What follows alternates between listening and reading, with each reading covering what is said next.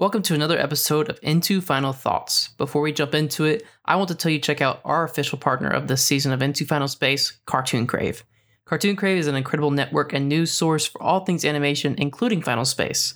To learn more, check them out on Instagram at Cartoon Crave underscore and at the Cartoon Crave on Twitter.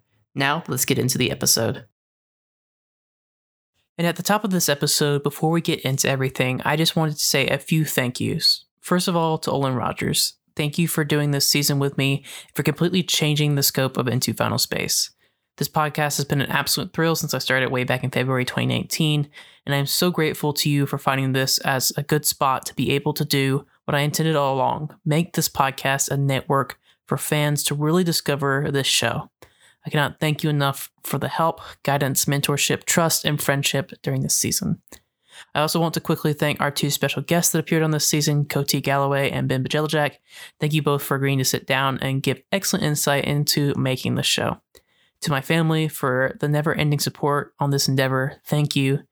Big thanks, of course, to Cartoon Crave for being our partner this season. Their exposure has really helped to grow the podcast fan base and Final Spaces, so we are super grateful to them. And finally, to my fans, Into Final Space would be nothing without all of your support, not only for Final Space, but for this podcast. We're growing steadily close to 15,000 listens uh, to an episode of the podcast, and I have never thought we'd get past one. So thank you for your support by listening, by interacting with me on socials, and by following me on my personal projects. It really means a lot. Now, let's get into Final Space.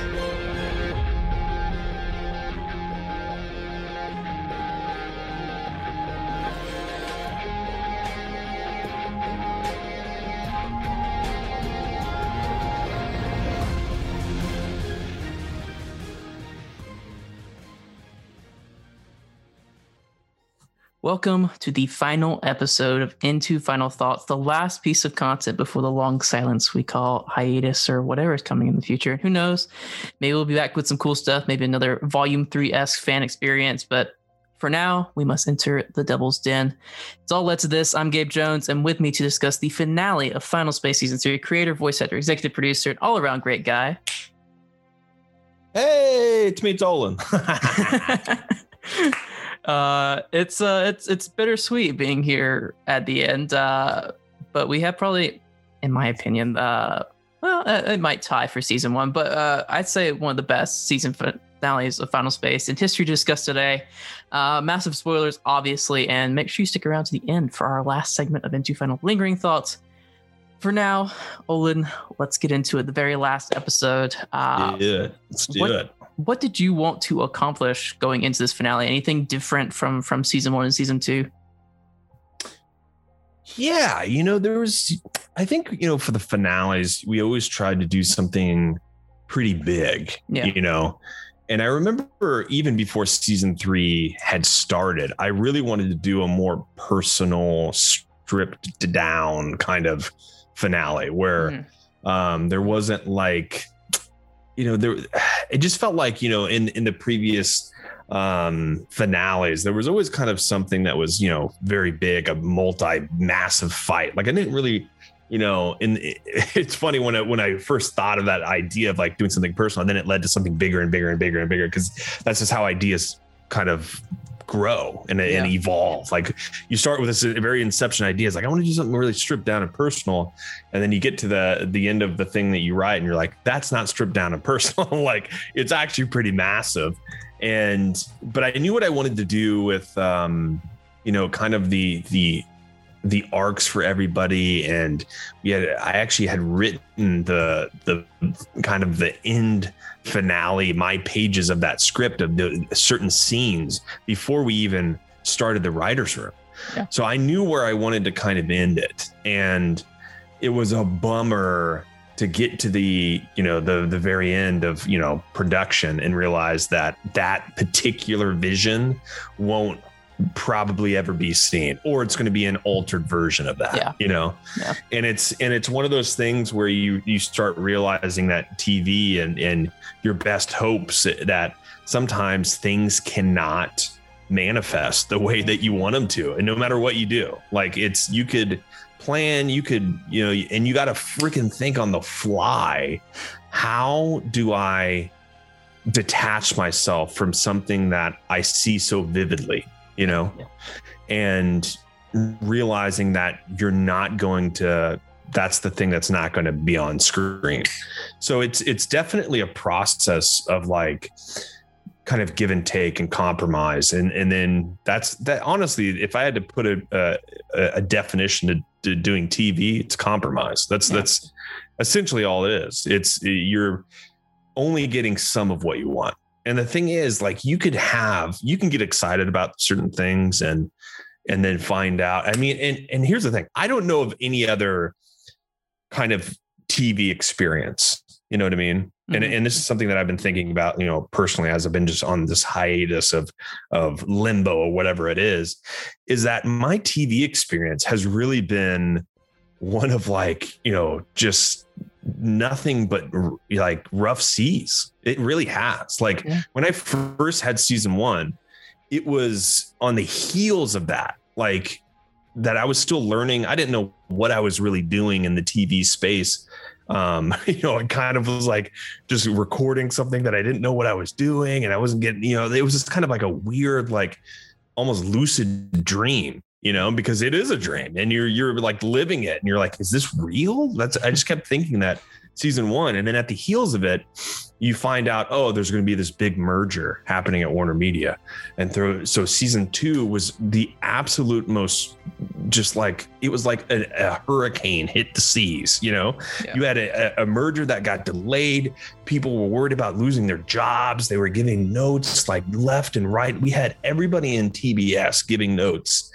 And it was like, how do you address all these things? You can't. Yeah. And then and then imagine around you seeing all these other shows getting canceled and you're like freak like, like I definitely don't want to get canceled. You know, that's the that's the that goes into your back of your head. So it's like, how do you how do you adjust just enough to get past these notes? Mm-hmm. And I do. I remember we, you know, what a really funny experience. And because it's the, the last, let's let's just throw off the guardrails and just kind of talk about experiences. But yeah. um, you know, I remember in, in season two, we were talking about characters. This is actually a funny story. I think I've told this a couple times. um, we were talking about characters. Um, and we had to come up with kind of like you know the, the new characters that we were going to come up with like ash and fox and cheryl and you know we got i think devo did some concept art but it was like way too polished yeah. and so we went into the tbs you know conference room and it was like all full of executives, right? and I had a presentation. We were going to talk about season two of Final Space, and the head of basically the the room was Kevin Reilly. And so, if you don't know who Kevin Reilly was, when HBO Max first launched, he was the head of content at HBO Max. And then when the new guy came in, he got let go.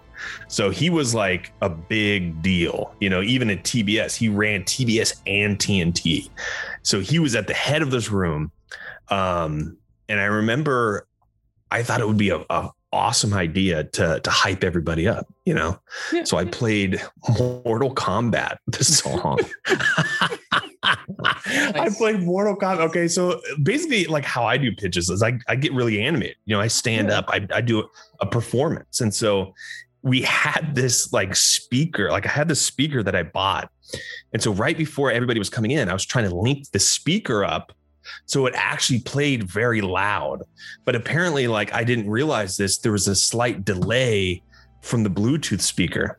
So I couldn't connect it. And so I just had it play out of my laptop speakers, which if you've had anything play out of your laptop speakers in a big conference room, it's like kind of loud, but like a little quiet as well. Yeah. It's not like it's not low enough for it to be funny and it's not loud enough for it to be awesome. It's just somewhere right in there in the middle where it's just lame, right? And so I had this Mortal Kombat playing at like the lamest level that you could possibly have. And I got up and I start high fiving executives in the entire room, right? Because I was like, they don't know who I am. You know, I want to yeah. make an impression. And I remember sitting down after I high five everybody after my Mortal Kombat kind of like it was almost like a UFC fighter coming in, you know, and just like hyping the room up. Yeah. And so I I sit down, David's right next to me and uh, it's like, let's get into season two final space. And we go to the first image and it was a fox, right? We mm-hmm. started talking about the characters. And instantly the the Kevin Reilly was like, I got a problem with this. and I was like, I was like, I've never been more embarrassed in my life to to do this uh, funny, you know, just like hyping everybody up, sit down, go to your first image, and because it, it, was too polished. That's another thing. It's like you gotta you gotta a lot of TV like making TV. It's not just making the thing. It's it's the kind of relationships. It's building the relationships. It's how you present the information. And, uh, and the reason why they bumped on this particular kind of image was because we went in there and it looked like it was going to be like it looked too polished. It looked like it could be in the show. Yeah. And so they were like, I don't like this. You know, this if this is a final design, I got to say something. And so when we went back in, freaking dude, I'm talking like 4 months later, okay? We went 4 months later and we were kind of like in this weird limbo where we had to pitch Kevin Reilly again.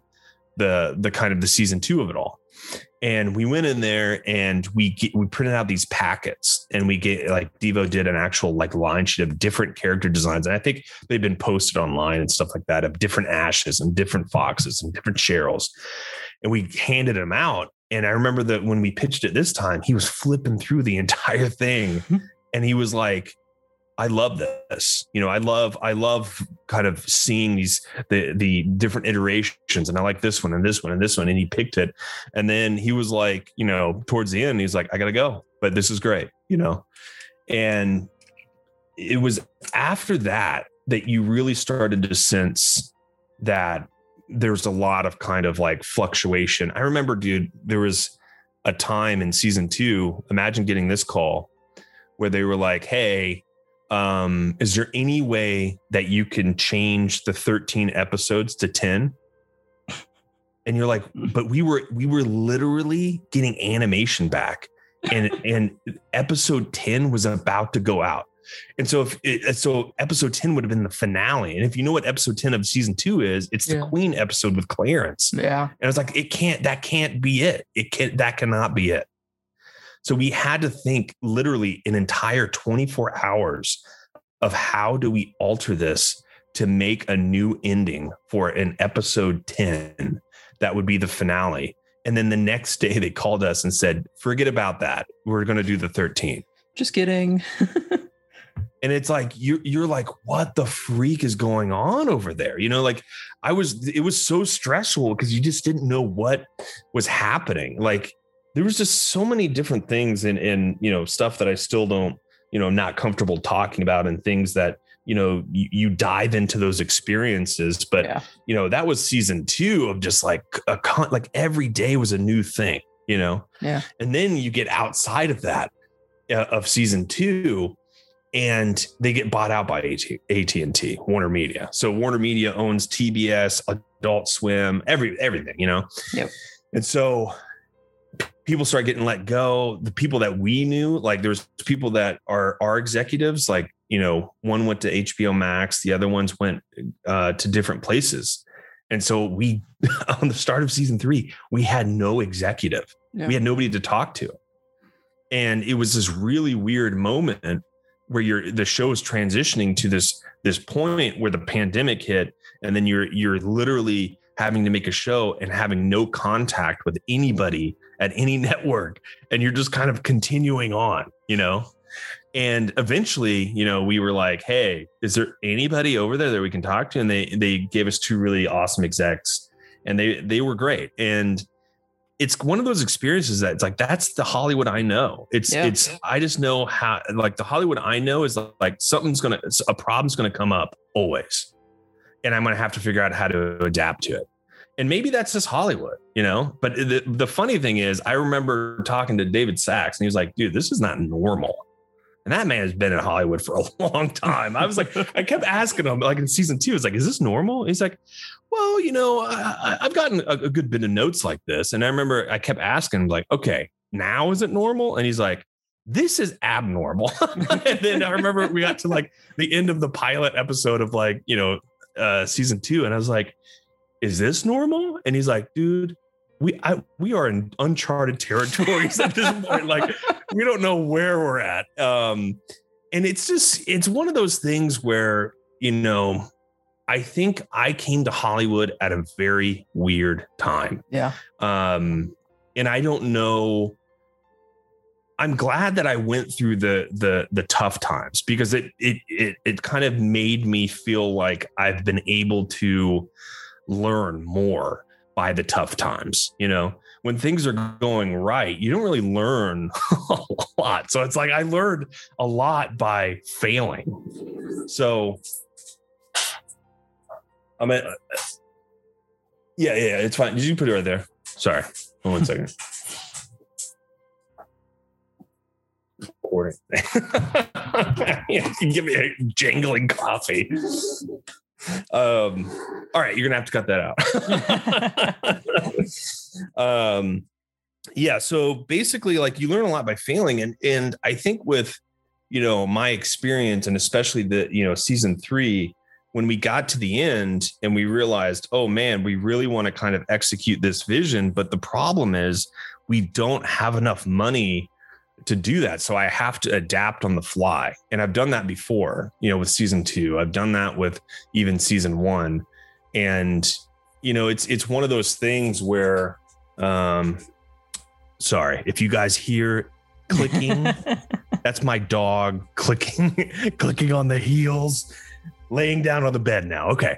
So yeah, it, it's it's something where you have to kind of, you know, adapt on the fly. And and with that last episode, you know, we it, the simple thing was that the production couldn't handle it. We were not getting any more money. They were not handing out any more money in Hollywood in general, you know. So really you have to think about as a creator and this is something for a lot of aspiring creators to think about and this is something that they don't know. A lot of creators think that oh man if i go to hollywood i'm going to make my idea and it's going to be awesome and, and that's the end of the end of the discussion you know yeah but there's so many things that yeah. are in your way obstacles that you're going to have to overcome and there's going to be a time where you're going to have to make a really tough decision and then you're basically because you're the creator you're the spotlight of every criticism of every achievement of every you know you're you're the spotlight it gets directed at you yeah. in a very intense way you know, and you'll feel it, you know,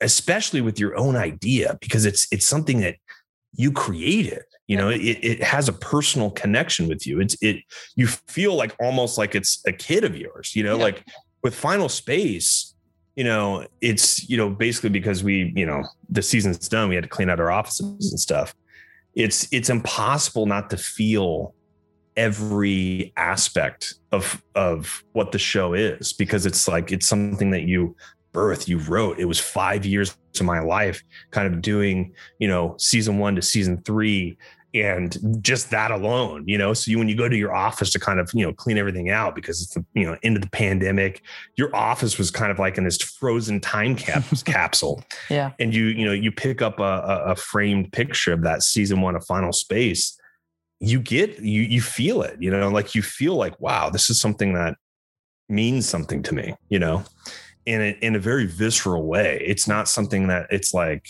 you know hey if it was if it was some like ip you know i would care about it you know but yeah. not in the same way. It's yeah. like it, this is your first thing. So imagine creating your first thing and then you have a season one and then they come in and say hey we're over budget. You got to rewrite this thing and you got to turn it in at this time or we're going to be over budget and we can't make this thing and we're not getting more money. So you have to make a decision now. Right. And it's one of those things where you're like oh crap okay. I just have to i have to go in your, your bubble.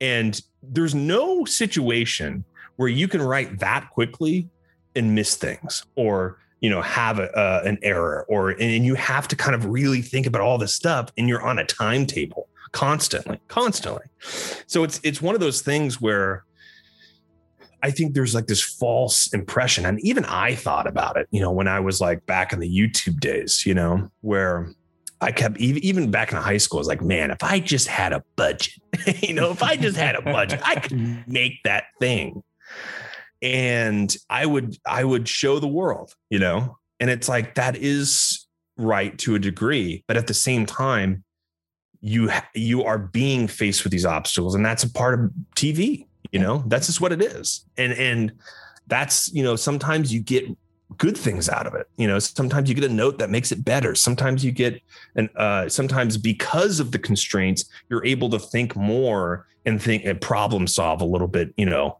to to a situation that you wouldn't have thought because of the constraints. Right. So there's there's good there's good and bad you know.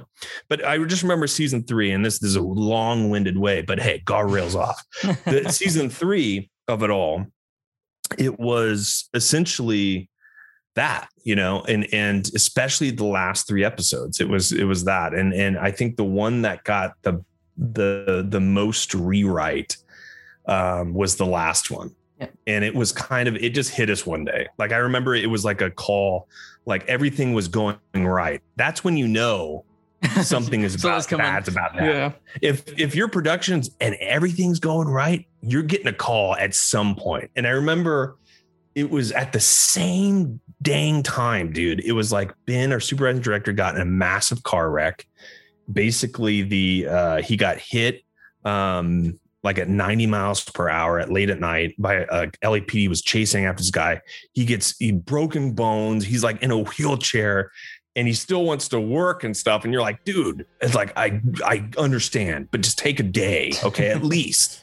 It's like, but you can take all the time you want. But he's like, I, I'm I'm back to work on Monday. It's like, dude, take the time off, you, heal, you know. Yeah. And it's like that's the that's the these that's when you know that you're working with really passionate people, yeah. you know. And and then I remember the next thing, you know, our our director Juan, his dad died, and it hit him right at episode 11, right when he was finishing it. And then at the, t- the same time, we get this call, and it's like, "Hey, Jam Filled says they cannot. They're, they're, we're over. Like the budget is not making sense. We gotta we gotta shrink these these episodes." Yeah and you're just like it's like i guess bad things all come in threes you know?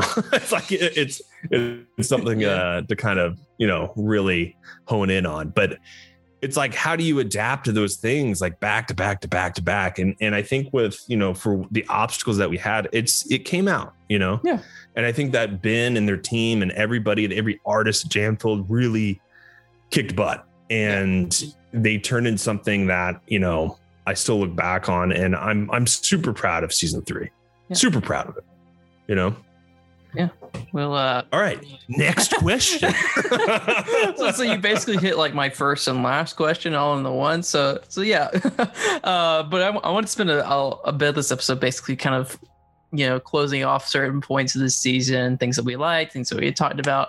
Um, but for this next question, I wanted to just dive into uh, the music a little bit and give a, a final yeah. hand to the music team this season. Uh, I want to, to know your thoughts uh, as we closed out with uh, Jake and Dodie and Andrew and uh, just the amazing yeah. performance they gave us this season. Yeah. And also in there is uh, Casey. That's right. Yeah. yeah. And you know what? They they crushed it. Yeah. Hold on one second. I gotta let this dog out. hold, hold on one second. Come on, come on. Yeah. Okay. Sorry. Ugh. Okay. Um, yeah, no, I think the music, I think they crushed it this season. I and and you know, I look back on season one, season two, and season three and I think, you know, there's so much of season three that I felt like was bullseyes, you know, yeah. that the music was just like, I couldn't think of any other th- song to fit that spot. Yeah. You know, and it's like, in uh, there's always a bullseye in every season, you know, but there was like, it felt like they were really comfortable. Yeah. And they knew the show so well that they were just kind of like writing these bangers, man. Yeah. it was left yeah. and right. And then, and then you would have Dodie come in and just write these amazing songs, and they would kind of collaborate with her and kind of put it into the show's like kind of language, and it just was like wow. And then Casey, who was just kind of like you know I, I, I know him because through a lot of different connections, like Coty and Brett, um, who was uh, kind of the writer's assistant who did uh, the voice of, uh, well, oh, you know, Brett, you know, um, and basically he he knows a lot of the corridor digital people and stuff yeah. like he's worked through there. So my, like my Venn diagram of people I know kind of crosses over yeah. his. and you know we've always kind of were like we want to work on something together and he's like man i really want to kind of break into animation I was like dude let's get you to be a guest composer and the way that i do like composing stuff is is kind of weird and i felt like it really worked for final space yeah. it, and what it meant and here's the thing typically you get one composer right and like you don't get four different kind of composers but I wanted what I wanted to try to do was I was like, you know what? I want to give these artists more time to focus on the things that they're passionate about so that you know, if they're if they're writing a song and they're having to do the whole episode, they're not spending the time that they want on the things that they want. Yeah. So I was like, okay, let's do this then. Let's let's do two composers. And it was really that idea, that whole thing came from the idea that Jake at the time of season one, he was been, meant to be the original composer. He got really sick. He has he has a chronic illness. Yeah. And I didn't want to like, you know, let go of him because he helped me sell the show. I mean, I yeah. played his music in the pitch, you know, like I like that was it was the his music was the defining language of what that show was. Right. He did the proof of concept. Like when I hear those those piano keys, I think of Final Space. Yeah. And so, you know, he connected, you know, me with Shelby and I was like, let's let's do this. Like how about you both do it? And they just would split the composing right. fee. You know, that's right. just, you know, it's fine. And you know, for season three, um, Shelby wanted to, you know, pursue other things, which was like, okay, man, that's like, what do I do now? You know? And I remember I called up Jake and I said, Hey, would you be interested in coming back? Like I knew that he was kind of getting better, his health wise. Yeah. And he was like, Yeah, dude, yeah, I would love to. And I was like, Oh my God, thank you. so I got, you know, I got two people that scored two different seasons. And I was like, I was interested to see how that combination worked, you know, because yeah. Jake and Andrew have worked with each other on other projects like a feature or something like that. Sure. And I was just kind of curious how these two would kind of work together and, and collab. And then I remembered, you know, there's there was something, and I was thinking about it. There's something about, you know, the design language of the show and the music um, language of it that you know Shelby brought, which was those lyrical songs. So I was mm-hmm. like, man, who do I know? You know, like, and I remember um forever ago, just Dodie and hearing her music. And I was like, she is one of the most talented singers that I've heard. And there's just such like a, I don't know. It's like something about her voice. It's just very pure, you know? Yeah. And I was like, I really love that in juxtaposition to this really dark season. Like if you had that voice in the the music language of the show, you would get this really cool um kind of innocent voice that kind of was like very like there's something about that voice that's just like it it's piercing you know? It breaks through so many different uh things because it's it's just such a strong voice. And when we put that you know uh that first song in there and then this the last in this episode that last song i was like that's that you can't have a better ending yeah. to that than that song you know? And she would write him these little bangers, you know, it's like, geez, she's so talented. And, you know, Casey, we brought in because he probably had the most experience out of, out of, um, Jake and Andrew.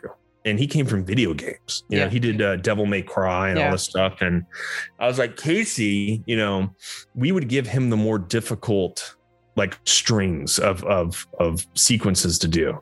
And so the the big sequence that he did was when Quinn was jumping out of the back of the ship and right. um, all the moments lost. That was all Casey. He did that. He did. He scored like a seven minute chunk, you know, and it was just this moment where you're like, oh my god, this guy's like a monster at, at composing, you know, like.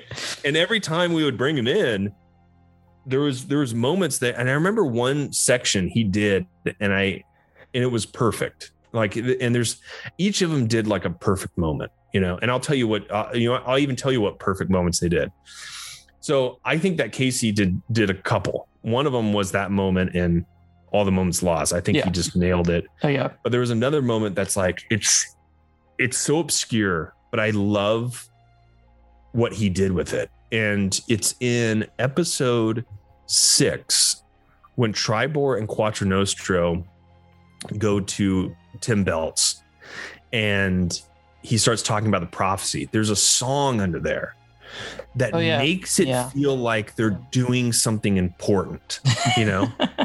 and it, and it sounds so epic. Yeah. something so kind of dumb, you know, like yeah. And, I remember and, us talking about that a little yeah, bit because you said I uh, love whatever I you had the piece. Yeah, whatever you love you, didn't, you didn't like the the temp music under that. Um, yeah, and he nailed it. Like I, I didn't even I didn't give him any instructions on that. He just did that instinctively, and I was like, oh my god, that's that's amazing. I love yeah. this. And then I think for Dodie, I mean, everything she did was bullseye. You know. Yeah. Um, and I think basically for Andrew, there was a lot of moments that he did, and Andrew's such a chameleon. Like he's he's oh yeah a person that he can do anything. You know, he can do any sound. Just give him some time and he'll work it out. And he loves yeah. taking notes. He loves perfecting it. Man, there was a couple times where I'm like, it's almost there, dude. It's almost there. It's almost there. And I kept giving him notes. And then finally he nailed it. And you're like, yes, you know? and you you if you can push them and and do it in a way that you know they're excited to get to that end and and uh, feel like they've done something it's it's awesome. But i feel like andrew there's a couple moments where he surprised me so much of of, of a bullseye moment. And one of them is basically when bolo rips the sword out of the the red dwarf oh, yeah, star. There's something so triumphant yeah. with that music there. And i was like we got to use that again and we used it again in multiple spots. We used it again, I think, when Quinn turns on the hyper transdimensional bridge in this episode. Like you hear that triumphant um, Bolo sword ripping kind of moment because it's like it's so perfect. Yeah. And I think there was another moment that we put it in, and I can't even really remember it at this point. But that I remember that, and he did this really cool sequence where I think it was like a perfectly scored moment. And it was in episode two when they're flying on the Kevins and they're talking about you know kevin's talking about the hypertransdimensional bridge and and there's that you hear that final space theme and he yeah. turned the final space theme into an action song.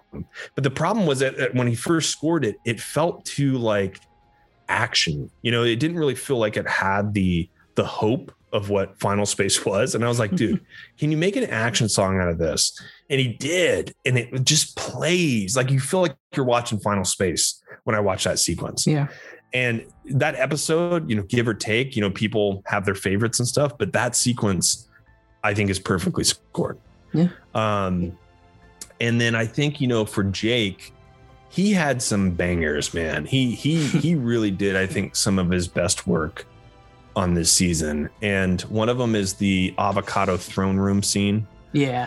Um, yeah. where he's talking to Lord Commander. He just was like, "Hey, listen to this."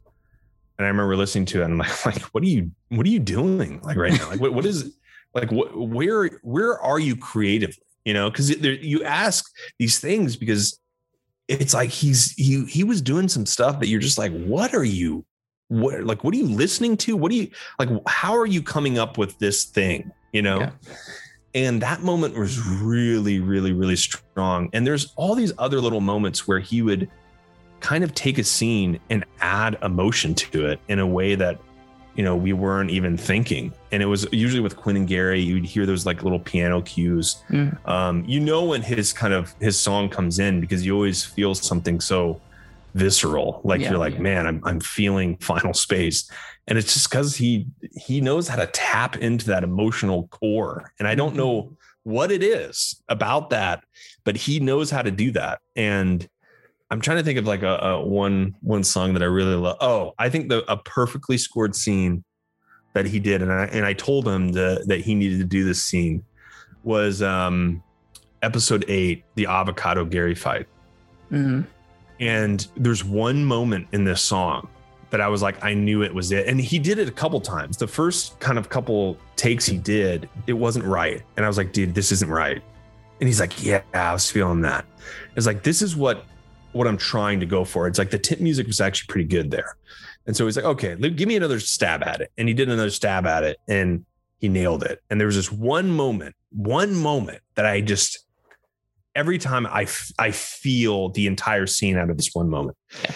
And it's when avocado says you still want anything to do with me and he and basically you hear this like string kind of like rise, you know, right in that moment. Like you you'll hear it. Like you feel the scene because of that one little string that rises up when he puts his hand out and you're like, "Man, that's it." That's that's the it, it just made everything connect in such yeah. a meaningful way.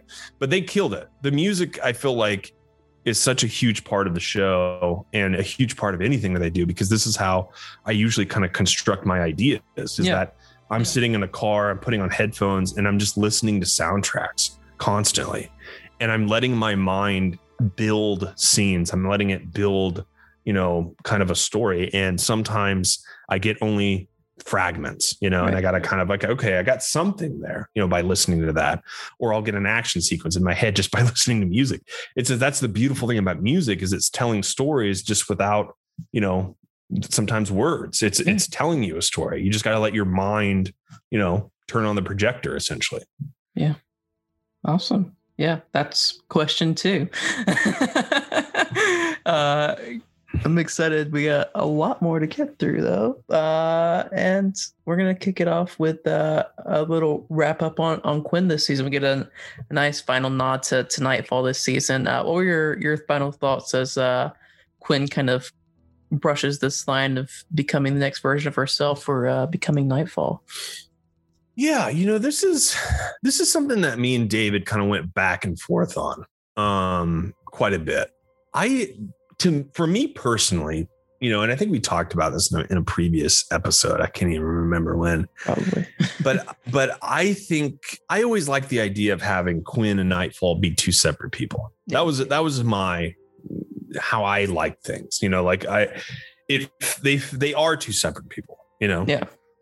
And David really liked the idea of Quinn becoming Nightfall, you know.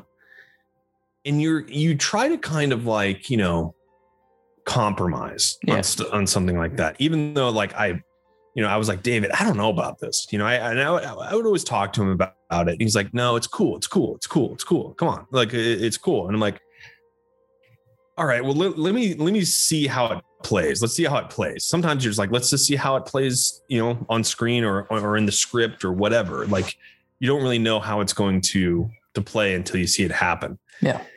And I don't I don't mind it, you know, like I, I don't mind the the the Quinn becoming Nightfall aspect, but I don't I'm like I'm still not like 100% on it, you know?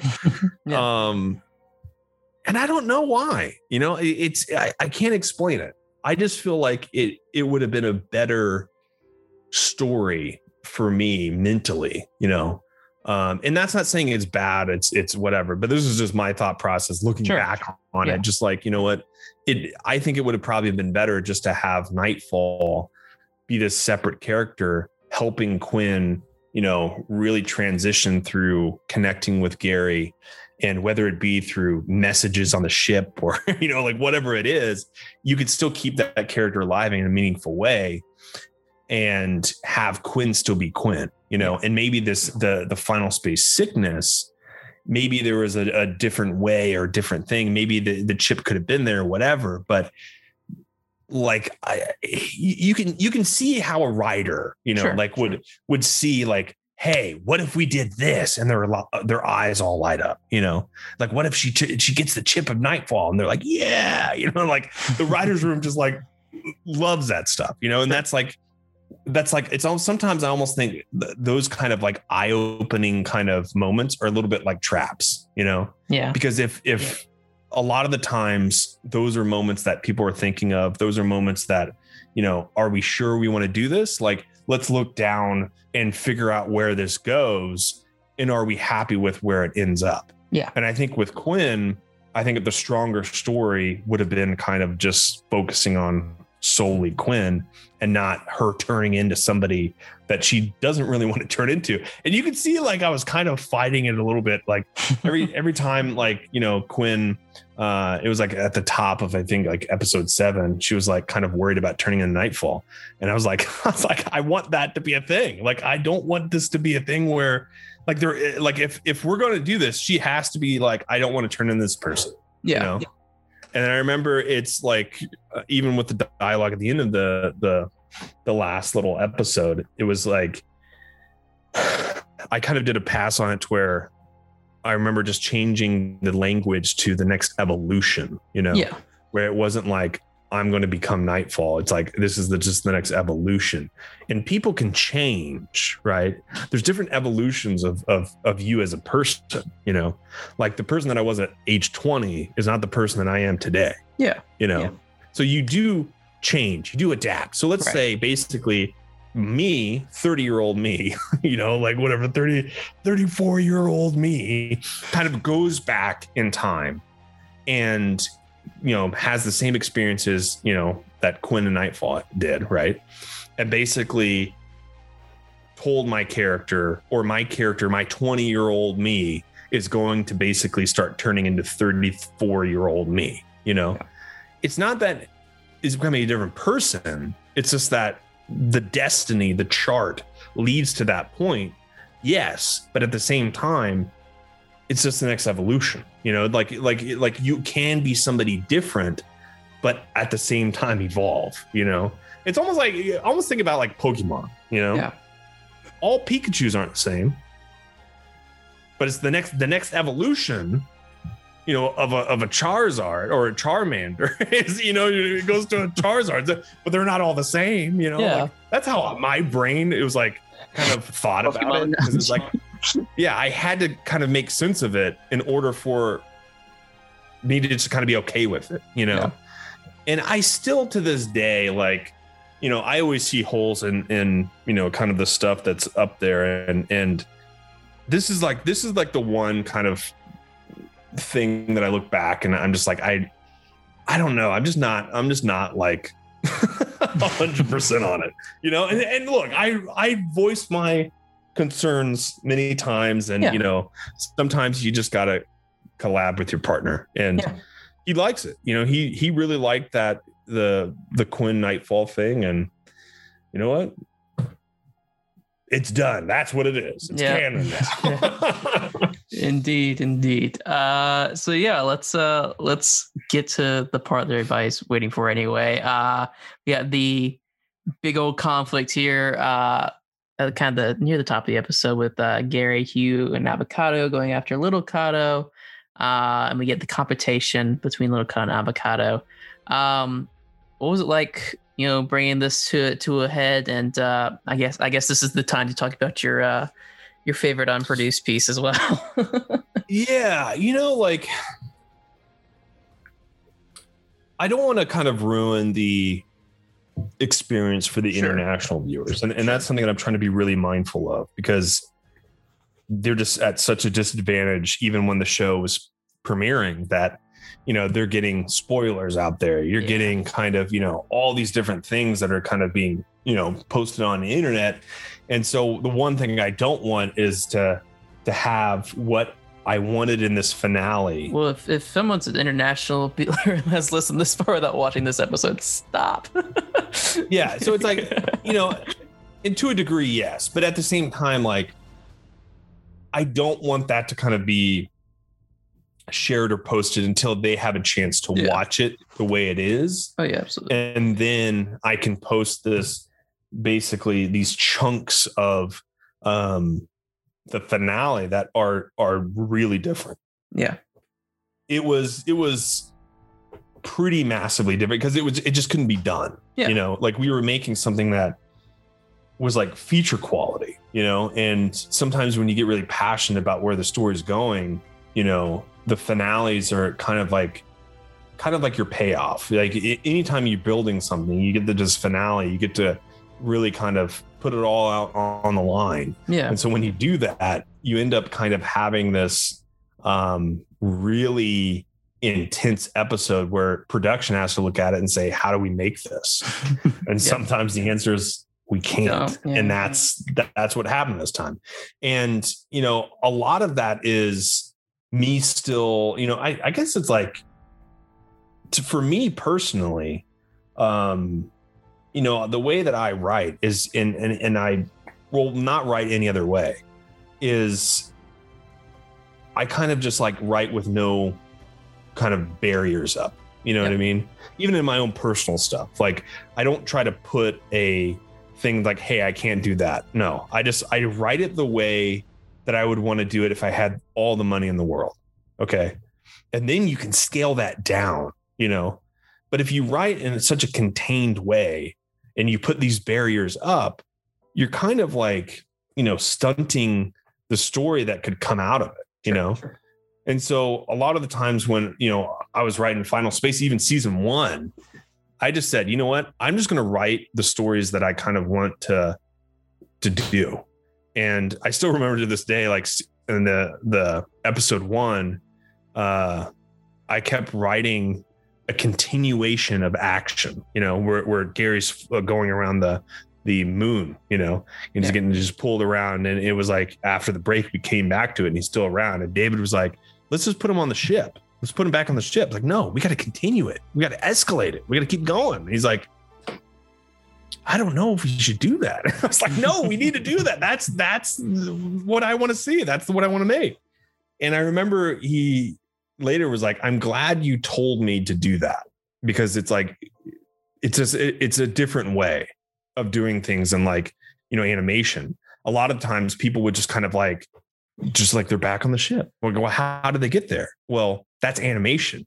You're cutting out all that kind of stuff that's too expensive to do yeah. to, and, and just getting them back on the ship. And I was like, no, I want to do it this way, you know? And so season one, I really kind of, I'm sure they were like, what is this guy doing? He's like, there's so many backgrounds. He's like trying to make some cinematic, like, what is going on? And I, you know, I tried to keep pushing um really because that's the that's the only way I could see it, you know. And I think with even you know you get to this point, you're just kind of you're everybody's wanting to put in their best work and they're wanting to kind of ramp things up and make an even better thing and better thing and better thing. And you get to a point where it's like man the budget was tapped you know? And there's places that god they just have such a massive more budget than uh, than we do. Like just for an example like you know I remember I, I always see auditions coming in from like Netflix, right? For like voice voice acting, and what they get paid for voice acting, and this is like the typical norm, four grand. Okay, four grand per episode of voice acting. That's SAG minimum, technically. Yeah. Well, kind of not really SAG minimum. That's kind of like the negotiated thing that uh, actually Fox give Fox the crap all you want, but because they negotiated with Fox way back when because of Family Guy and all this stuff and The Simpsons, four grand became kind of like the the staple, you know, for voice acting. You know, Final Space, we only got about 900 an episode between a grand to a 900 episode. the budget was just yeah. so that's SAG minimum. That's the minimum. And that's just like an example of like in every degree, in every department, everybody was getting less than everybody around town. You were getting the minimums because there was just the budget, just we didn't have the budget. And so a lot of the times we would have artists kind of leave for higher paying jobs. Like Solar Opposites mm-hmm. pays double than what we could even afford, you know? It's like there's so many people around you, and animation's growing so much that you have all these people getting bigger budgets, and you're just kind of like, man, you know, let's just try to get through this season. like, how do we get through this season? And how do we finish this last episode? Because usually when you get to the last episode, all your artists are kind of like starting to fall off and you're getting yeah. less and less people because it's like a waterfall effect. So you have different you have three different teams and when the team finishes 11 those people go off to their next job. And when people finish 12 they go off to their next job. And when people finish 13 there's only a small amount of people on 13 in, in our biggest episode. Yeah. So it's like you try to keep some people around for a couple extra weeks to help out. But a lot of the times on that last episode it's it's usually where you know you start feeling the fatigue. Just like what you just did and you're just hoping to get to the finish line and, and make something that's good you know um but yeah it, it's definitely a, a, difficult process and uh I think that answered the question. I even forgot what the, what the question was. Honestly. No, no, you're you're you're good. I, I I just wanted to add on to the end of that. Uh, were you at least somewhat satisfied with uh, how the the confrontation kind of came to a point with with avocado. Yes, there. yes, yes. And the reason why, yeah, oh, man, what the freak! I don't want to hand it there. So a lot of the times, I think I'm yes, I think I am happy with with yeah. with how it played because you got a very vulnerable avocado and you the acting on Little Cato just played so well, oh, yeah. and almost less was more. The way that I do, the way that I wrote that scene was way more intense. It was like I saw it for what it was, and it was it would have probably been one of the more intense things in animation. Yeah. Um, and I don't I don't even know if like it could have gotten past the you know the, the level of notes in every facet. Like we got to the animatic, but well, not even the animatic. We got to the boards. Like it was kind of like boards animatic. No, no, we got the animatic. It was like the first pass on the animatic, and then that's when the jam filled call came in. So yeah, yeah, it was the it was the animatic, and I don't know where the freak that thing is on the server, man. It's like the server's so big. There's like literally for every episode, there's I think like I don't know, 25 drafts of each animatic. it's like Gosh. I'm trying to find this thing on a server that's like has literally every animatic from season two to season one to season three. And you're just like, how do I find this thing? It's just, I just don't know anything about these servers. Um, but I was able to find that, that radio play. And, and I think once you'll hear it, you know, after, um, you know, the, the international people watch it, you'll see that it was very intense. And, yeah. and, it was the intensity was probably even more than than what you got in what was on there you know in the actual episode. Yeah and uh, yes i am yeah. satisfied with it.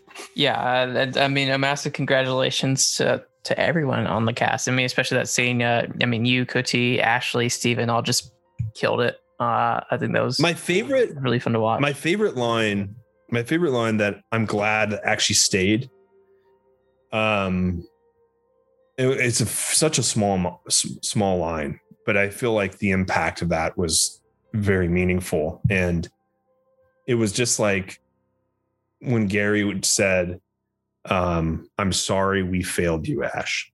Yeah.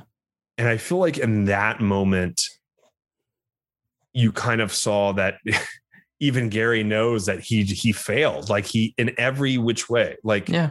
he tried to to keep this thing together and he knows that he failed somebody. And he didn't just feel like you know saving the earth. He didn't fail you know basically trying to save nightfall. He failed a person. Yeah. And this person sees a villain now.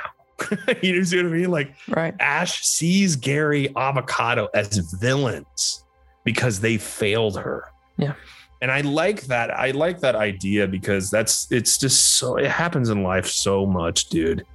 Like one thing that you can say wrong or one you know perception of somebody and and they look at you and no matter what you say no matter what you do you will not win that person over. Yeah. and that's just life. And it's and it's such like a it's such an interesting aspect that I like exploring, you know, and I've explored it to try to try to explore it a couple times. And I don't think I've like successfully executed it. Well, granted, season two was a little bit of a different story when I tried to successfully execute it. Yeah. But it like, you know, I feel like in this, just that idea, I love that idea of yeah. just somebody that just no matter what you do, you're their you're their enemy. You know, yeah. you're never gonna win them over. And it takes it in and i think that's just there's something powerful to that and there's something like so real to that and there's something so sad about that.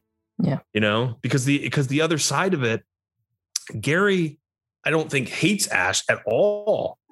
He wanted to you know like and this person just hates him. It's like yeah. it's so sad. So yeah. sad. I don't know. I get sad about stuff like that.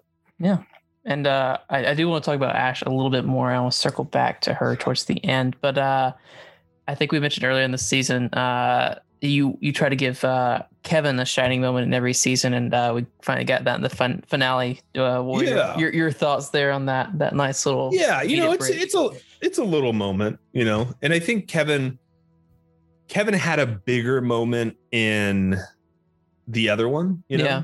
yeah. Because and this is one moment that I'll say, like, I, I don't think it ruins anything. Um, because it I kind of said it in the previous episodes, is that basically in you know, uh, 11, you end up finding out that the Kevin net is still out there. It's just disabled. In 12, they kind of get it operational. In 13, you were going to see this Kevin net just freaking shred through Titans, right? Just yeah. absolutely obliterate them. Like it was going to be so awesome. Like basically, as Gary and Avocado come out of that black hole, they're getting chased by Titans and Ash. Okay. And this is the moment I'll, t- I'll talk about this moment. And then this is, this is the only thing I'll talk about the, the original version is that they're flying as this Kevin net is shooting like these freaking lasers that are just shredding Titans behind them. And they're just like weaving in and out of these lasers. and then eventually, as they get past the Kevin net, Ash freaking just obliterates the entire wall of the Kevin net. And you just see a, a wave of explosions and she freaking goes after him and it was so awesome. it was, it, but you're at, you're thinking like, how do you do that? Yeah. Like, no money for that, you know? Yeah. And yeah. it's like, it, but it would have been so awesome to see the Kevin net activated, and you saw something powerful of what the actual thing that Kevin was. Yeah. You know, and and you would have seen that in such a big way you know and then you would have got that moment as well you know it's like kind of like a dual moment kind of thing but and then just that that ash moment was just it would have been awesome dude it would have been so cool yeah you see just a wave of freaking explosions as she like just obliterates yeah. it i don't know yeah, and uh, we get another little bit of uh, some some comedy break in this episode. We get the reveal of uh, Biscuit's Hue project. Uh, do you have any closing thoughts on our our Tiger Tiger and and Hue this, yeah. this season? Yeah, Biscuit, you know, was the hardest character for me to voice. Yeah, ever. Yeah. It hurt. It, it. I think it actually probably did damage to my vocal cords. I laugh about that, but like, I think it's true. It was so hard to kind of go back in there and do like ADR for the character because my voice would just like kind of give out.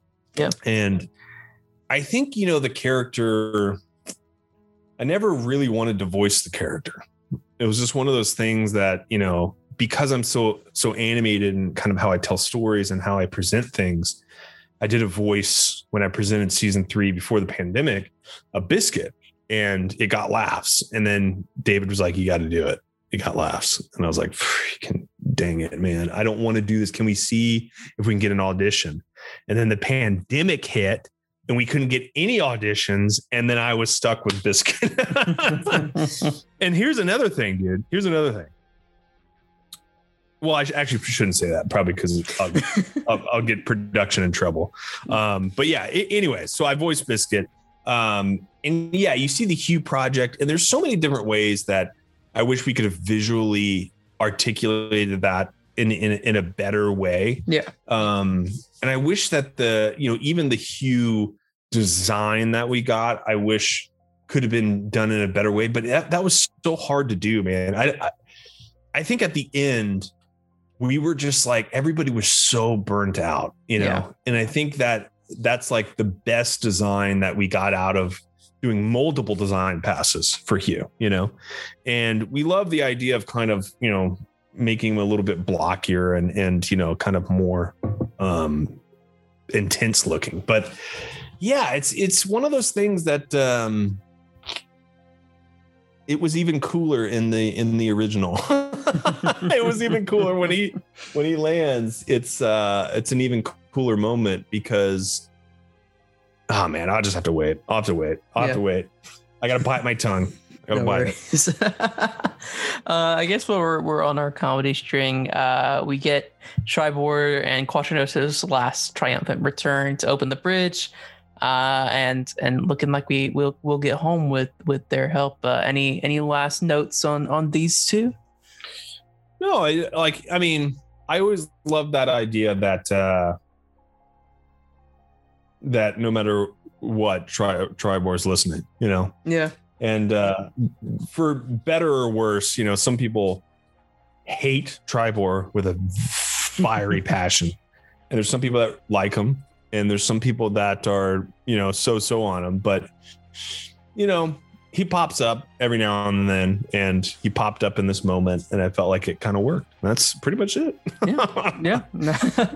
All right. Uh, and then going back to a more serious note, we get uh, Gary's uh, "I love you" to Quinn. Uh, what's what's your your thoughts on their relationship uh, at the end of season three? Yeah, you know, I was. This is like such like a this this was such a hard moment um because I know what the original was. Mm. And I can tell you the the what I was hoping we would have gotten with uh with it in this particular in the episode but when when you hear the version of what was in the previous script i felt like that played in such a better way yeah um and the reason why is because i wanted it to very much mirror in uh season 1 episode 10 when quinn said she was not coming back mm. and so i think you can kind of see a little bit of like the the the cues there that yeah. the idea is that Gary thought he was not coming back in the original version. Yeah. But in this version, we still love that idea. And the way that we had to kind of adapt it on the fly is that he felt like they were not going to get out of this. Right. And it still worked, you know, yeah. like you still it still it still worked, but it was so more power, so much more powerful in that original version. And you'll hear it, dude. You'll hear it. Like you like it's powerful in that version yeah. and it's so sad and i feel like the the version that we have it still works you know and we were able to put like a joke there and stuff but yeah yeah i mean it's it's it's so hard to kind of analyze each little moment because where my brain goes is like man it was better in the previous yeah. it was better than the previous it's better than the previous you know like and I feel like I'm a little bit of a broken record at that point, but it I genuinely think it was those moments played better. Now, a lot of the times, our biggest disadvantage on Final Space, um, and I'll say this with with you know a fiery passion, is our time limit. Yeah, like 21, 21. minutes to do the show like this. It just back in the day, you know, like back in like you know 2016 when we pitched just that that was the norm 21 minutes there was no animation literally out in the world that had a tv format that was over 21 minutes yeah. not one single show not one it wasn't until streamers came along okay like netflix and they started buying animation that they were like hey you don't really have to adhere to this format you know you can you can make it longer if you want and then you started getting all these different formats of episodes. And then you have Invincible coming out that's 45 minutes. And you're like, oh yeah. This the the show, the show's format is like for this particular show, this particular show, I think hurts it, you know? Yeah. There's some shows that I think it works in its advantage, you know, because they just are are better in that way. Yeah. Um yeah but imagine Invincible 21 minutes. Dude, no way. Couldn't. It just doesn't work. It doesn't work. You know? So it's like there's some I think shows that work in that smaller format and there's some that work in larger formats, you know? And I think with with a larger or dude, I'm talking about just a minute 30 seconds. An extra minute 30 seconds yeah. would be life altering to final space you would we would be able to let so many moments breathe. Okay. Yeah. We would be able to like actually have like so much more time to do certain things. But it's like that's this one of the biggest disadvantage. And I say that because the I love you part got trimmed down in this original version. Mm. It was longer. It was like it was like impactful, you know in the in the original radio play, which I have. You know, just yeah. I'll say it again. I have it. You know. um, so it's like I think that's that's the one thing that I think in that particular moment that probably hurt. That was and, and, and people don't know. That's the thing. That's why I don't want to kind of talk too much about yeah. those particular moments because I want people just to experience the way it, it it is on screen. And then, hey, let's let's let's dig into what what the other version was, you know. Yeah. But yeah, exactly. Yeah, yeah. Yeah. So for sure. And uh kind of here on the end, uh once again bringing Ash back up. Uh she's obviously very, very powerful at this point and uh, powerful enough to beat Mooncake as we leave him behind in final space. Uh, why Mooncake and uh, what what made you come to this decision to leave behind little green ball friend? Yeah, you know, it's this was like a really difficult choice for me, you know, because it's yeah. like Gary and Mooncake. You know, I always kind of look at them as like kind of a, a boy and his dog. Yeah. And I think it's uh in this particular moment, I always kind of was like, something something's gonna have to get left behind. Yeah. And it felt like and and here's the thing there is another part of this in the original script that me and david constantly fought over like yeah he wanted it taken out. I wanted it in. He wanted it taken out. I wanted it in. And and I thought it would have been pretty awesome, you know? Yeah. Um but it's just it's one of those things that uh yeah, I mean, I feel like it's it's a, a, a good a good next step for Mooncake's chapter, you know. Because it just felt like what else what else is there for Mooncake other yeah. than being cute and saying chookity? yeah, for sure. And uh, I guess I guess coming up there on the end of the episode, uh, you have this incredibly haunting final scene with uh, Dodie's song, of course, and uh, Invictus released upon the universe. And you know, we we started this this uh, this podcast talking about consequences in episode one, mm-hmm. and uh, I guess the question is, uh, what has our team squad done?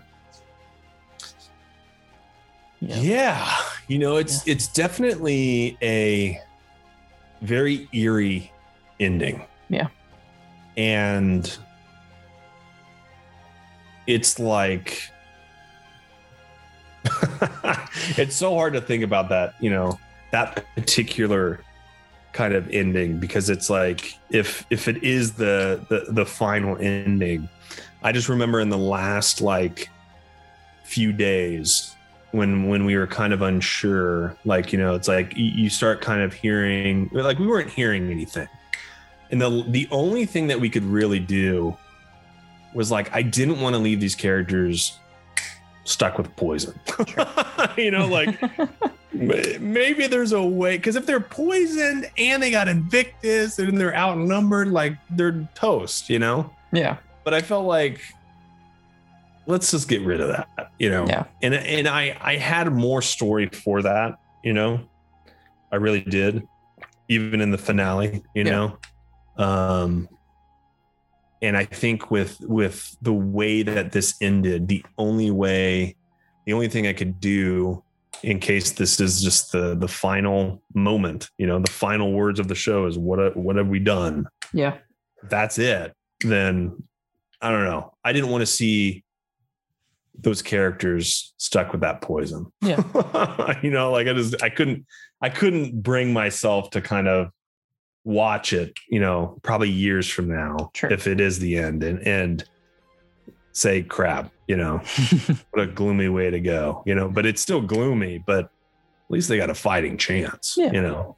Um, but yeah, that's that. I don't know. It, it's one of those things that I I always get kind of bummed out when I think about it a little, little bit because you know, I don't know what those next moments look like. Is that the end? Is that it? Could there be more? I don't know. Sure. But what I do know is that it for season three, I think it was a, a, a cool ending. You know, I think it was like, whoa, we're in the next chapter of the fight. If it's yeah. the ending ending of the show, that sucks.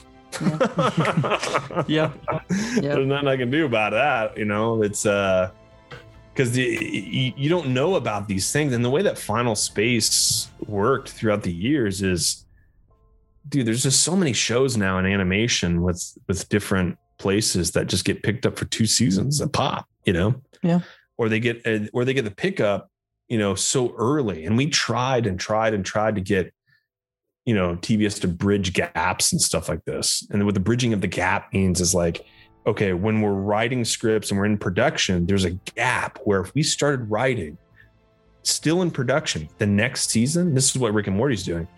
You basically are able to kind of keep things moving, you know? Yeah. The problem is, you know, season three came at such a late point that it was like the pickup for that. It was like, oh man, you know, like season two got picked up really early. Yeah. And then season three got picked up really late.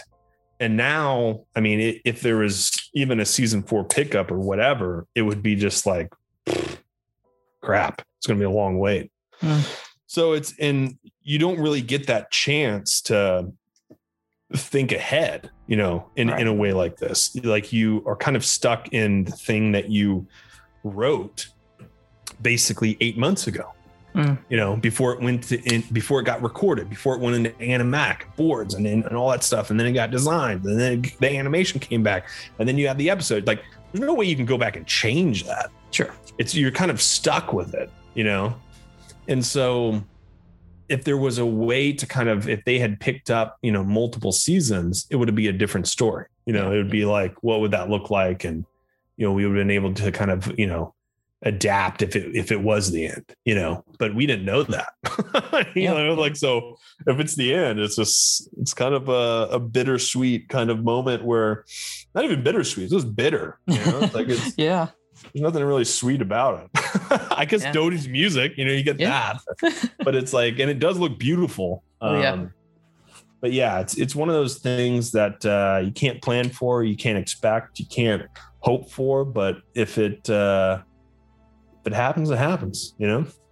Yeah, and uh, I, I think that's it. Uh, that's the the end of Final Space for now. Uh, the close of another chapter. And uh, thank you, Olan, for for telling this really incredible story. I uh, remember I texted you after that episode, uh, that finale, and I said, "Be proud, be very proud." And I uh, I absolutely stand by that. You really crafted something amazing this season. Yeah, just was like congratulations.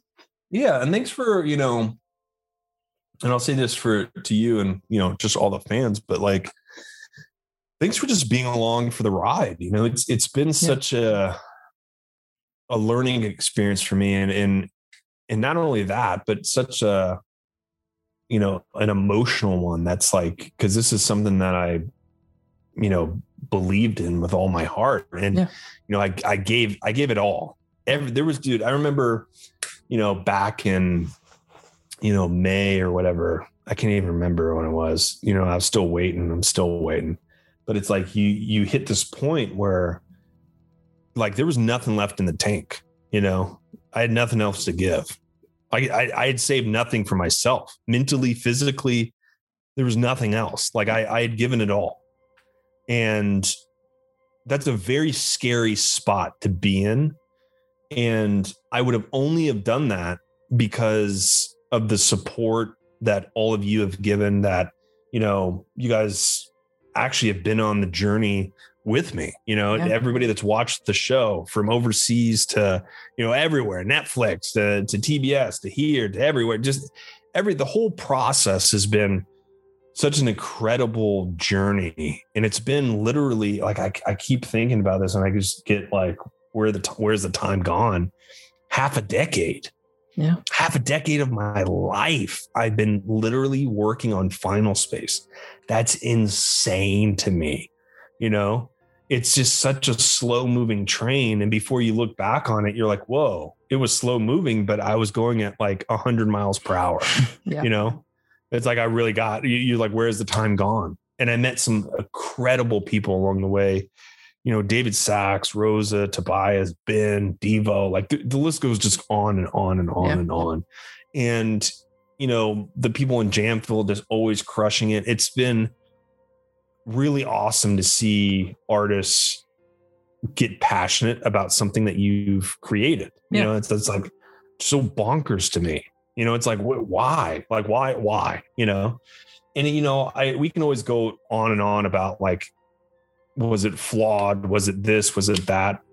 Tell me, show me one show that isn't flawed down to its absolute yeah. core. Like we're all just trying to make things that we're passionate about. Yeah. And we're never going to get it right. We're never going to get it perfect. But all as long as you're trying to make something good, you won't win everybody over. You know, that's not the that's not the goal. You know, the goal is just to try to tell stories and inspire people and and you know have somebody feel something. Yeah. And I think that's what we try to do with Final Space is, you know, when you're sitting at home and and you feel something, those are moments that you're feel like you you you expressing emotion and you're getting that out of your body is a good thing like you want to watch and that's the beauty of like television and art and and music and you know everything like that it's like when you feel something like you're you're feeling that because that those emotions have been like locked in your body and it, and something triggered it just to open it up and let it out and you feel so much better afterwards, you know? And that was like the beauty of, I think, Final Space is there's some moments in there that, you know, that always catch me, you know, just in a certain way. And it just kind of opens up. And I think that's the hope, that's the dream that you can make something that connects with people that that really hits them on an emotional level and makes them laugh, makes them cry, makes them like get inspired to do their own thing. And I hope that's the case. I hope a lot of people that watch Final Space can look back and say, hey, man, I really want to make my own cartoon. I really want to do my own thing. And hopefully, by learning and seeing the mistakes that I've, you know, barreled through because nobody told me otherwise, you know, that you're able to adapt, overcome, and face these problems in a more meaningful way, having a little bit of knowledge under your belt. Yeah. And that's all really what I want to do is like, I want to kind of help other creators and I want to do my own stuff too. Now, with all this knowledge, I may, I'm more confident in myself of like, I know what I'm doing. Yeah. And I, and I know that my instincts are right when it comes to those stories. The question is, how do you get past the layers upon layers of notes and networks and and all this stuff. How do you get past that? That's the that's the that's the quest you know like that's that's the that's part of the problem solving. And sometimes it totally messes it up. And guess what? All the spotlight all the rage comes to you. And then how do you deal with that you know? And look I've, I'll, I'll admit firsthand that you know top of season one or or you know season one man that was that was a really tough time when that was airing and people were just like this sucks you know like yeah. like what? And then you see it go on netflix and people just love it. And you're just like what the freak happened? Like what? I don't understand it. And then season two we hate it. It's like no like what the freak? It's like you tried your best and you know you know the version in the back of your head was better, but you couldn't get that out because you were prevented from doing so. And guess hmm. what? They don't they don't see it as a network thing. They see it as you. Yeah. You know, yeah. they don't see the other riders. They see you. They yeah. they don't see anything else but you. Yeah. And then at the top of season three, you know, you get you start getting you know the feedback and stuff, and you just like sometimes you you give in to your your weakest emotion of just like feeling something you know? Yeah. And I'll never apologize for feeling something because that you shouldn't. You shouldn't apologize for expressing an emotion for something that you're passionate about.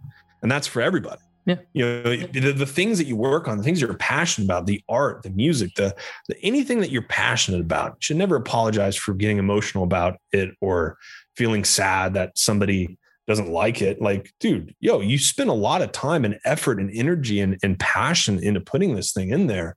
Now, how you how you uh, express that emotion is another question, you know. sure. Um, and I felt like you know for the the obstacles that I've faced, that I tried to do it in the best way possible. I tried to communicate with with people in the best way possible. I had to run the social media network, like stuff. You might have to do that one day. If I can make a recommendation, don't. You know, it's it is it, it is too much for a creator to do that and do their show. Yeah. And it will take every aspect of enjoyment, of passion, and it will strip it away because you're having to be somebody that has to do a job that you never signed up for. So if I had to say anything, if you have to run your social media thing, just don't. Don't. Just kind of, you know, if it if it means, you know, uh, nobody watches it, nobody watches it. but I, I, I will I will tell you right now, as somebody that tried with every ounce of his being to keep that social media growing, and dude, it grew. It, it freaking grew. Oh, it, that's it, massive.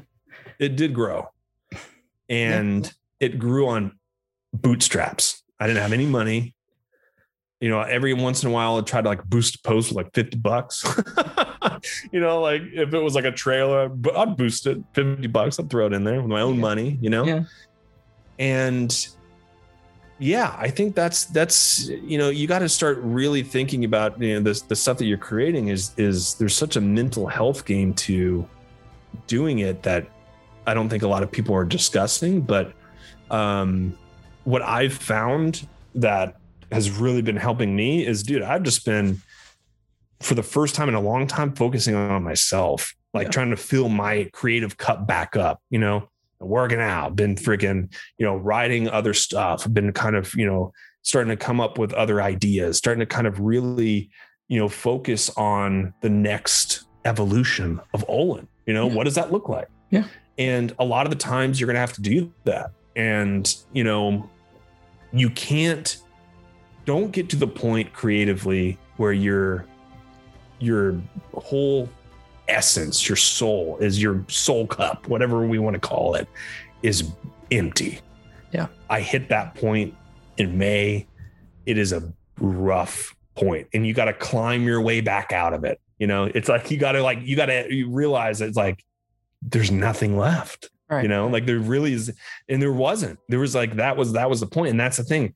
There's so many creators you know that that I think you know it's easy to kind of look at certain things and and complain about certain things, but there's also um you're never going to get hand, you know be handed the the the hand that you want you know even if you get a place that that you want there's so many different aspects about making tv that's really difficult. And sometimes you know the best thing that you can do is just do the work but at the same time, you got to focus on your mental health, keep positive, keep focused, go do things, go play games, you know, like break away from that. Don't, I, for the light, I will say this is one of the warning shots across the bow. Do not run your show's social media pages. All right. I don't care. Look, I've done it. You you can grow it. Yeah, I promise you, you will. You'll grow yeah. it. I've edited so many trailers I've probably edited over a hundred trailers. Yeah. Not even joking, not even exaggerating at this point. It, yeah. It's I've edited so many trailers, trailers that you haven't seen, trailers that got notes on, past like just trailer, tra- tra- tra- tra- trailers. You know, like I can't do anymore. Like I'm yeah. just like so fatigued on doing it. I'm so fatigued on like um running that stuff and that's not your job. It's right. like you know like yeah, it's just it's not, not. why you're there. So your job is just to tell stories and unfortunately like hollywood isn't you know isn't the best place to kind of get your full vision across sure. you know so you got to kind of get really creative and you got to get a, you know kind of scrappy. You yeah. really got to get scrappy. So if there's any advice i can give you it's that. Hopefully that helps. Hopefully you know um, you guys stick around for if it's not final space, it's something else. If mm-hmm. not, that's fine. I appreciate the journey. Appreciate you guys listening to Gabe. Appreciate Gabe for making these things. Heck yeah. You're a rock star. Thank Nobody you paid Gabe. Gabe did it out of kindness of his heart. Um, same thing of you know running social media. I didn't I didn't get one cent from running social media, but I did it yeah. for two what, years. What was what was yeah. the comment? You get those comments off. There's like uh, whatever the final space intern running this account is, and it's me. It's me, Olan.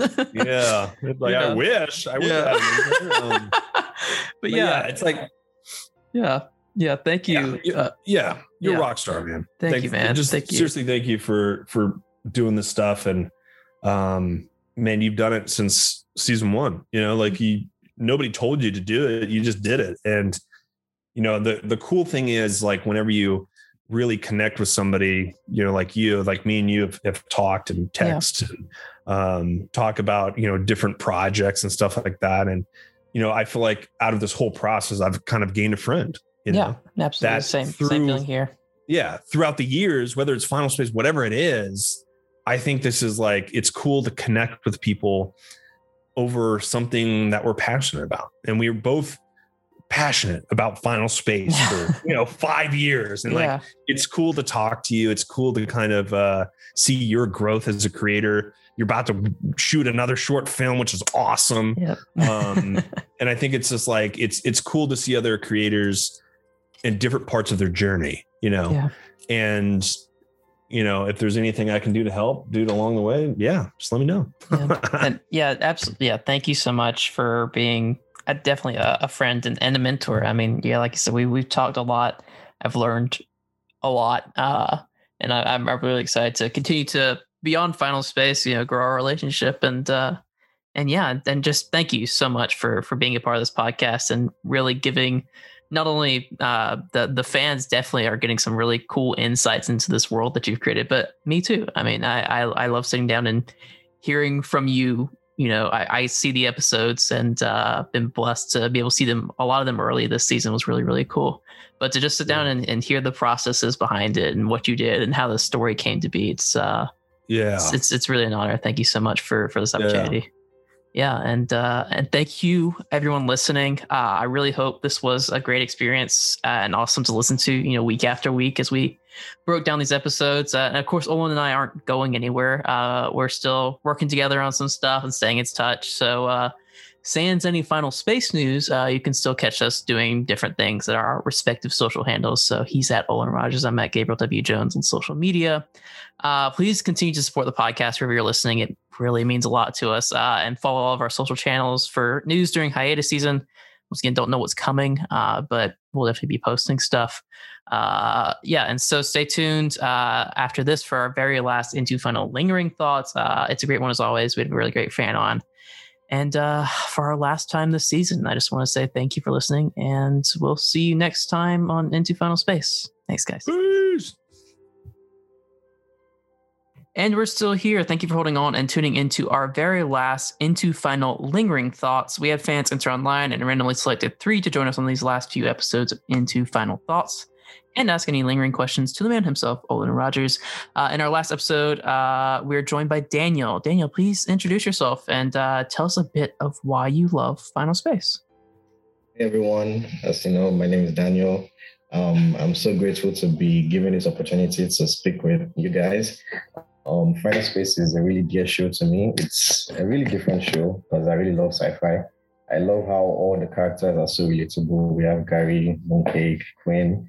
It just it, it gives like a new spice and life to like cartoons and animation in recent times. So I just love how different Final Space is, how the characters, like the storytelling and everything is just perfect. So yeah, it's a really dear, dear show to me. Awesome. For sure. Yeah. And, well, thanks uh, for watching. yeah, and uh, Daniel, you got you've got three questions, so let's uh, just dive into the first one. So my first question for you, Mr. Rogers, is what was the inspiration for creating Invictus? Invictus, yeah, that's a good question. You know, I think it's I really wanted to kind of have a uh, ultimate bad. You know, I I loved kind of basically having the Lord Commander be this um, more of a threat to the crew, but then having this universal threat throughout space. You know, I, I just always really love that idea, and I kept toying around with you know the idea of having it be this physical entity and I, I don't know. There's something cool about just having this thing be composed of this mysterious energy, you know, that's set in like the end of space. And it's like, it's what, what is it? You know, you, it's just an anomaly. And, and there's so many things in the vastness of space that we still can't explain.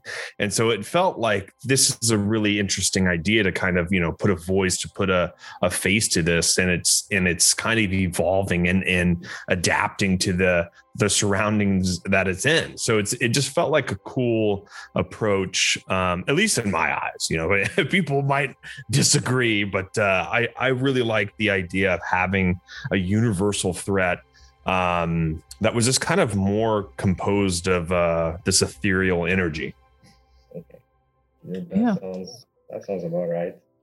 Yeah, and uh, Daniel, why don't you uh, hit your second question? Another question about Invictus. Mm-hmm. So now, with this whole situation that you wanted to create this big bad, so now my question is, how do you speculate that we're going to be able to defeat Invictus? Like how? Because I feel like the way the characters are, the only character that's, in my opinion, can really step up to Invictus is maybe um Ash, because she's the only one with powers. So like how are the normal characters going to step step up to him now that he has like broken into the whole world and is like just destroying everything? Yeah, you know, it's it's always kind of interesting um kind of seeing the good guys a little bit outmatched. And I always kind of like that in any kind of story that I've watched or read books of, you know, especially like Lord of the Rings, when you felt like uh Aragorn and and you know Gimli and Legolas were kind of outnumbered on the two towers, and you know like how are they going to get out of that situation? You know, and I always kind of liked the good guys being that overmatched kind of uh, in that situation, and and and there is a way to you know obviously beat Invictus, and I you know I've had a a way in my head of how it would play out, and I definitely see that it it's you know, I, and obviously I don't want to give anything away or anything like that, but I feel like it's it's definitely something that um you know, we we basically stack the deck in the bad guys um corner so you would be thinking that like how are they going to get out of this situation? That's exactly where we want you to be thinking because it's it's something where if you feel like, like oh but it's it, they they're going to easily defeat this guy or easily defeat this bad guy um, then it, it feels like we probably didn't do our job very well. Um, but yeah, it, I think we want to, to have a bad guy that feels like how the crap are they going to get out of this situation? Like, oh no, when you see Invictus break out of it, you're like, these guys are screwed. Like, there's no way they can get they can get out of this situation. and that's kind of what we were, you know, trying to go for. So I think the the way that you're feeling is the way that we we want you to feel. That's yeah. perfect. This is why Final Space is the show. All right. Now for my third question. Um, any real life experiences or scenarios that you use to influence certain characters or their relations with other characters? Yeah. You know, I always draw a lot from real life. And I think even David does too. You know, there, there's certain lines and there's certain kind of motivations and there's certain kind of scenes that are pulled directly from from real life. And and that's really i don't know of a writer that wouldn't do that you know like it's it's just something where they kind of channel all those kind of negative negative thoughts and the positive things of their life and the negative and they just kind of pour it into the writing. And it could be that you know somebody um you know kind of just betrayed you you know and and maybe they were a friend at one point but they just can't see anything other than the the monster that they think that you are. And you probably in your head aren't this monster but they just like it there's just some people that just hate other people and they just there's friendships that kind of get fractured and break apart. There's parents that you know abandon their children or or there's funerals where people say something really powerful in those kind of you know eulogies. So there's there's so many different things to pull from from life. And it could just be you know david for example went to a funeral and, and heard something really powerful and um in this funeral and it was basically the line it's good enough for me you know? And it was just kind of something like you know we talked about it over and over again. It's like dude let's just put it in this thing because that's really powerful to have a father kind of say that to their son, you know. Um, and I've always had my my dad said something like that, not so poetic as that, but you know, he was like, "You can be whatever you want to be. You can do this. You can do this. You can do this." But like, basically, he he would say, you know, if you did your best, it's it's it's cool by me, you know. And I think that's a really you know kind of personal real life experience that we were able to put into the show and there's so many other like lines that people ta- like attach to and and it, it comes from a, a, real life experience or an emotion that you like it, the reason why it hits really hard is because it, it's coming from a real spot. You know what I mean? Like, so when you're watching the show and there's like a really deep emotional moment, it's there because there's somebody fueling it whether it be the writing whether it be the music whether it be the the directing whether it be the boarding it all comes together. Everybody's putting their emotions and their and their their you know energy into these scenes and these moments. So yeah you you have to draw from those real life experiences. Yeah i agree. Yeah definitely. Well uh Daniel, thank you for those exceptional questions. Thank you for being a fan of the podcast yeah, and uh, for coming on the show and uh, talking about Into Final Lingering Thoughts. And thank you for tuning into the very last episode of Into Final Lingering Thoughts. And we'll see you next time, Fantrexians. Yes.